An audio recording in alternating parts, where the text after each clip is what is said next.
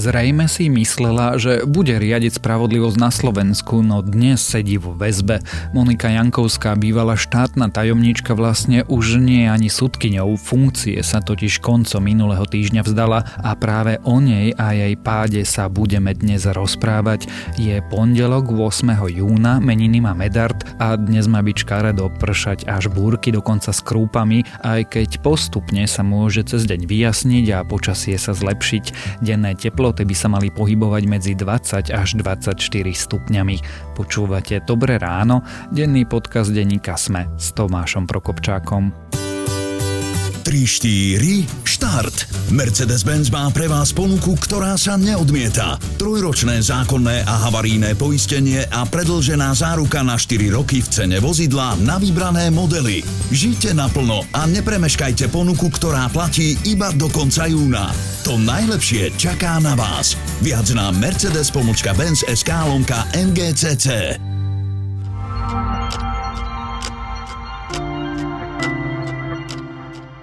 A teraz už krátky prehľad správ. Prezidentka Zuzana Čaputová predniesla minulý týždeň svoju prvú správu o stave Slovenska. Povedala, že by sme sa ako krajina nemali vrácať do stavu spoločnosti pred koronou. Tiež ocenila disciplínu ľudí v tejto krajine a ako meniace sa vlády zvládli prvú vlnu pandémie. Vyzdvihla prácu vedcov a upozornila napríklad na potrebu chrániť prírodu. Celý jej prejav nájdete na sme.sk. Za kaštieľom, do ktorého chodí odpočívať Robert Fico, sa ukazuje aj ďalší oligarcha spájaný so smerom Jozef Brhel. Okrem neho sa pri kaštieli vo Vinosadoch nedaleko Bratislavy objavujú aj mená ako Miroslav Výboch či Juraj Široký. Zamestnanci Slovenského národného divadla žiadajú novú ministerku kultúry, aby sa riadne vybral generálny riaditeľ našej prvej scény. Otvorený list podpísali stovky zamestnancov SND, ktorí chcú transparentné výberové konanie. Balík finančnej pomoci, ktorý nám poskytne Európska únia na obnovu po koronakríze, by sme mali použiť na pretvorenie našej ekonomiky na inovatívnu, zelenšiu a zdravšiu, tvrdí to podpredsednička vlády Veronika Remišová. Obnova by mala byť vizionárska a keďže peniaze budeme splácať, nemali by sme ich premrhať. Prvá firma už začala vyrábať vakcíny proti novému koronavírusu, aj keď testy ešte neskončili. Spoločnosť AstraZeneca priznáva, že ide do rizika, ak by klinické testy zlyhali, vakcíny môže zahodiť. Hovorí však, že ak budú testy úspešné, očkovacích látok bude potrebných veľmi veľa. A viac nových správ nájdete na webe sme.sk.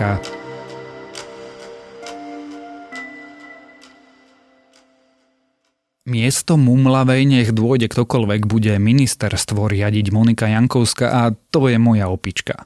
Tak písal Marian Kočner svojej volávke, ale nie Žužovej. Dnes sú vo väzbe Kočner, Žužová a Jankovská, ktorá už nie je, nie je to štátnou tajomničkou na ministerstve spravodlivosti, nie je už ani súdkyňou. Že sa funkcie vzdala koncom minulého týždňa informoval prezidentský palác. Kto to teda Monika Jankovská je, ako sa správala, ako ju dobehla spravodlivosť a čo to znamená pre stav výkonnej a súdnej moci v našej krajine, sa dnes budeme rozprávať so zástupcom šéf-redaktorky denníka SME Jakubom Filom. K osobe Mariana Kočnera som sa jasne vyjadrila. Nepoznám ho, nekomunikovala som s ním ani priamo, ani sprostredkovanie, ani osobne, ani prostredníctvom iných osôb Nijako. Kubo, čo sa vlastne udialo v piatok? Monika Jankovská, ktorá je obvinená spolu s viacerými ďalšími sudcami z rôznej trestnej činnosti na súdov v súvislosti aj s Marianom Kočnerom, sa vzdala svojej pozície súdkyne. Čo to znamená, keď sa sudca vzdá svoje funkcie a v konkrétnom prípade Moniky Jankovskej ono to nejako ovplyvňuje stíhanie jej pobyt vo väzbe? Sudcovia ako povolanie, ako stav požívajú zo zákona aj z ústavy um, inú mieru ochrany v porovnaní s bežnými ľuďmi. Je to kvôli tomu, aby v podstate boli chránení pri tej svojej úlohe, ktorú v tej spoločnosti majú a teda rozhodovať nejaké spory. Príkladom je, že nemôžu byť zverejňované ich tváre, osobné údaje a teda a teda. A jednou z tých vecí je, že keď sa vedie trestné stíhanie sudcov, tak Napríklad e, rôzne kroky proti ním podliehajú väčšej kontrole zo strany úradov. Príkladom je, že keď sa má schváliť ich väzba, tak o tom musí rozhodnúť ústavný súd.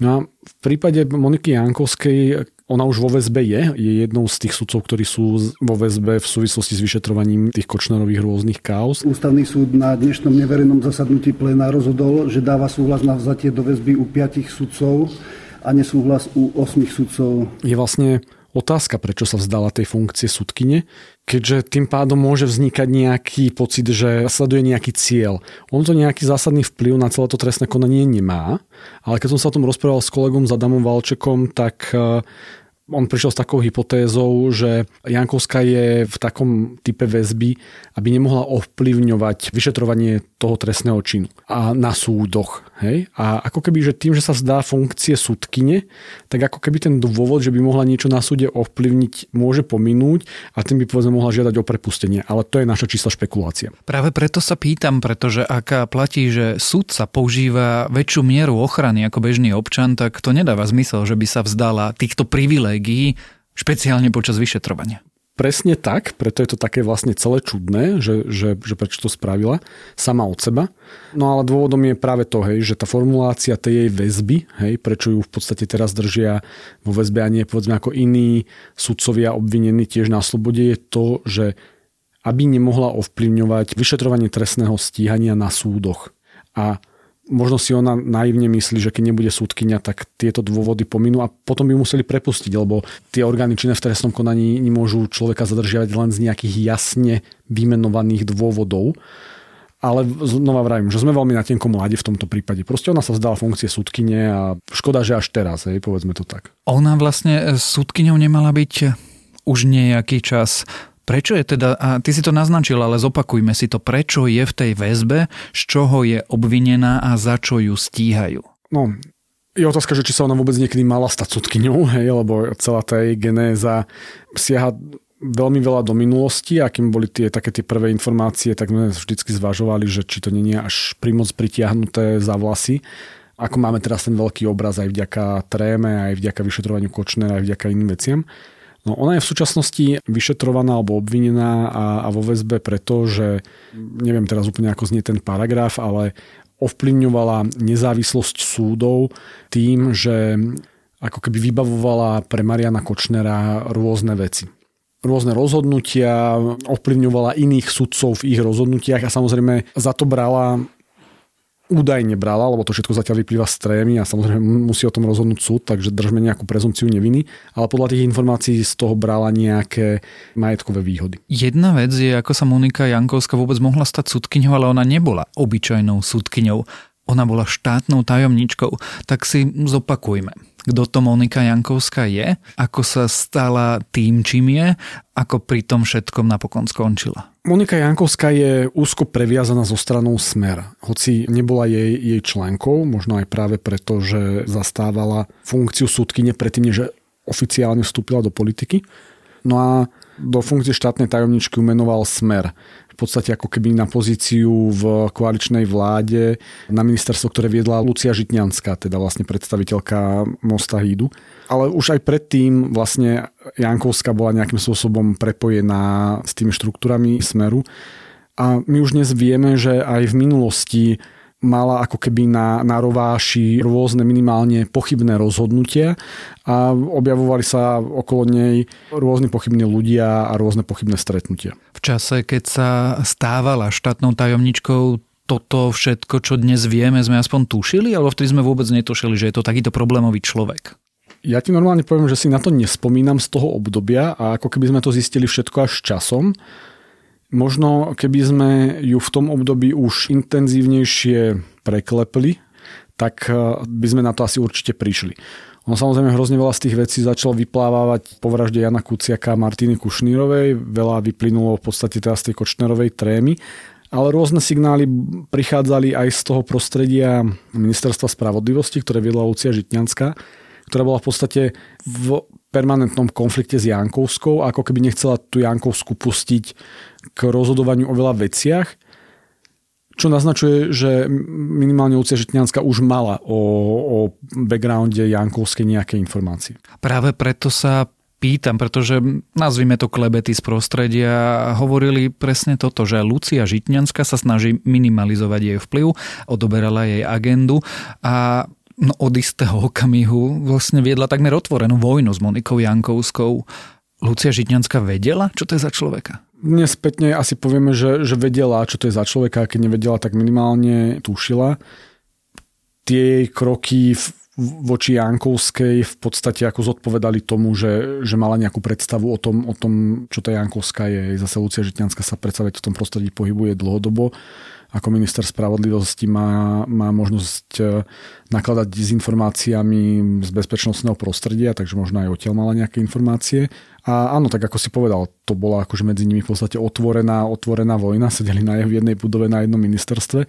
A celkom dobre síce tak akože nepríjemno, smutne to zachytáva tá Kočnerová tréma, kde si Jankovská s Kočnerom veľmi otvorene o Žitňanskej písali a nenazývali ju najlichotivejšími slovami. V istom okamihu dokonca Lucia Žitňanská hrozila demisiou, ak sa Monika Jankovská stane, tuším, členkou súdnej rady. Áno, to bol jeden z tých prípadov, kedy vlastne Lucia Žitňanská naozaj šla na hranu a využila využila celú tú svoju silu aj meno ako ministerky spravodlivosti, aby, aby blokovala Jankovskej postup, čo sa nakoniec ukázalo ako, ako správne. Dnes som podala späť tie svojho súhlasu e, s kandidatúrou za člena súdnej rady. Dôvod bol ten, že posledné týždne e, naozaj je e, veľká politizácia okolo tejto mojej kandidatúry, čo považujem za veľmi vážny rozpor e, s mojou doterajšou profesionálnou pôsobnosťou. Ako je možné, že vôbec ľudia s takýmto morálno-vôľovým profilom, ako dnes vieme je profil Moniky Jankovskej, sa nie že stávajú štátnymi tajomníkmi, ako sa vôbec stávajú verejne činnými osobami a sudcami. To je veľmi ťažká otázka, hej? lebo uh, veď všetci sme zažili, zažili posledné dva roky od vraždy Jana Kuciaka a Martiny Kušnírovej a viackrát sme boli prekvapení, kto všetko na tých pozíciách a tých postoch je. Ja teraz poviem takú osobnú vec, že mňa napríklad ako brutálne šokovalo, ako tá Jankovská sa dokázala postaviť pred kamery, to sú tie povestné fotky s tými čiernymi linkami a úplne ako nechcem povedať, že s chladnou tvárou, lebo nemala, ne, nebola vtedy chladná, ale ako popierať to všetko, čo sme potom o nej zistili. Ja si naozaj neviem predstaviť, ako tí ľudia večer zaspávajú a ako to majú v hlave zrovnané. Hej? Veď to je proste to svedomie, by predsa nejak malo pracovať. A keď sa vrátim tak k tej tvojej otázke, že vlastne ako sa tí ľudia dostávajú do funkcií, no tak asi ten, ten systém v nejakom momente chybuje. Ja vždy, keď sme sa my dvaja rozprávali, tak som sa veľmi vyhýbal tomu, že ten systém zlyháva, lebo Veď vidíme, že ten systém má nejaké očistné mechanizmy. To, že je konec koncov ona dneska obvinená, alebo je medzi to partiou obvinených, vypovedá, že dochádza k nejakej očiste. No ale veľmi dlho to asi bolo prostredie, ktoré dávalo práve šancu takýmto ľuďom sa dostávať na tie pozície. Keby sme to brali politicky, tak asi to spojíme s vládou e, Smeru, ktorý tam tú Jankovskú zubami, nechtami držal a tie ďalšie informácie, ktoré prichádzajú, nielen z trémy, ale aj to, čo už novinári zistujú okolo toho, vlastne vypoveda o celej tej štruktúre, ktorá má jasné prvky mafiánskeho štátu, ako to napríklad opisuje Beata Balogová, naša šéf-redaktorka v tej svojej eseji o, o. Možno to je tá najdôležitejšia otázka, ktorú ty si trošku naznačil, a to je, že či Monika Jankovská je anomália, alebo naopak ona je symptomom systému a ono rozšírim tú otázku, či tým, že Monika Jankovská a ďalší sudcovia sú dnes vo väzbe, to zároveň hovorí aj to B toho príbehu, že ten systém sa menil, mení a bude meniť k lepšiemu. No, keby bola anomáliou, tak je asi osamotená a my už dneska vieme, že nie je osamotená, veď tých obvinených sudcov je 13 a je otázka, že či sa ten okruh ešte nerozšíri. Takže není anomáliou. Veľmi nerád by som tvrdil, že je zase väčšinovým stavom alebo teda, že to je ako keby väčšinový problém celého toho stavu súdnictva. Lebo to by znamenalo, že musíme väčšinu sudcov v tejto krajine vymeniť. To by bolo veľmi tristné, keby, keby to naozaj, naozaj takýmto spôsobom bolo. Takže dúfajme, že to tak nie je. Zatiaľ hovoríme o 13 obvinených sudcoch z 4700, neviem presne to číslo, koľko ich je.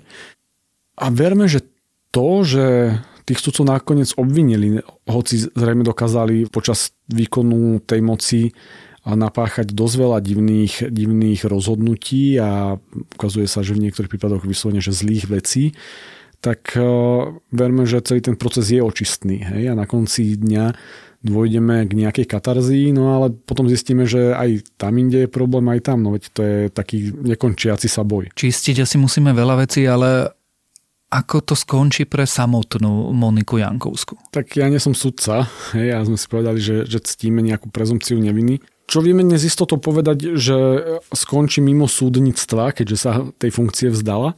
Aký trest na konci dňa dostane rozhodnú súdy za tie trestné činy, ktoré tam má nazbierané, to môže byť vysoko na 10 rokov, ale to potrvá ešte nejaký čas. Oni sú v podstate stále obvinení a nejakého výsledku sa možno, možno dopatráme o nejaké 2-3 roky. Ako to v súdnictve chodí, ešte stále sa môže stať, že ju na konci dňa oslobodia ale dnes vďaka tomu rozhodnutiu, ktoré spravila, ktoré spravila na konci minulého týždňa, vieme, že sa už nevráti do talára a to je dobrá správa. Tak snáď eh, takýchto dobrých správ zažije naša krajina čoraz viac. O Monike Jankovskej, o tom, ako skončila a ako asi skončí, sme sa rozprávali so zástupcom šéf-redaktorky denníka SME, Jakubom Filom. Ako je možné, že až tragická smrť dvoch mladých ľudí a jej vyšetrovanie priniesli odhalenia o zneužívaní moci na súdoch a prokuratúre?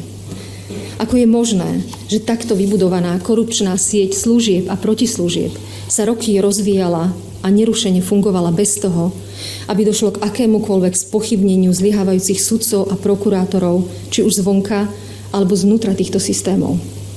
Odpoveď je pomerne jednoduchá. Je to možné, lebo im v tom nikto nezabránil. Prostredie v justícii je na teraz nastavené tak, že sa v ňom vírusu korupcie môže dariť.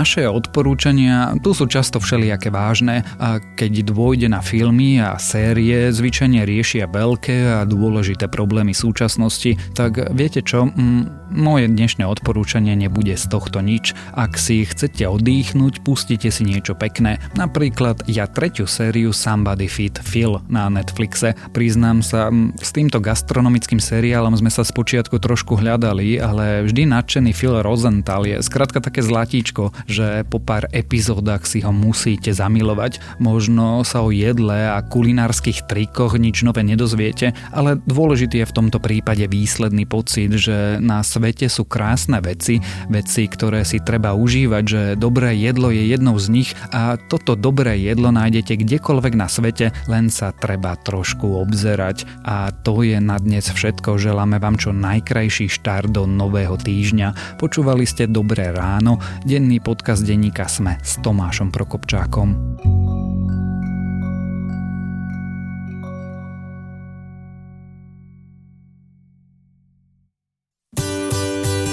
4, štart. Mercedes-Benz má pre vás ponuku, ktorá sa neodmieta. Trojročné zákonné a havaríne poistenie a predlžená záruka na 4 roky v cene vozidla na vybrané modely. Žite naplno a nepremeškajte ponuku, ktorá platí iba do konca júna. To najlepšie čaká na vás. Viac na Mercedes pomočka Benz SK lomka MGCC.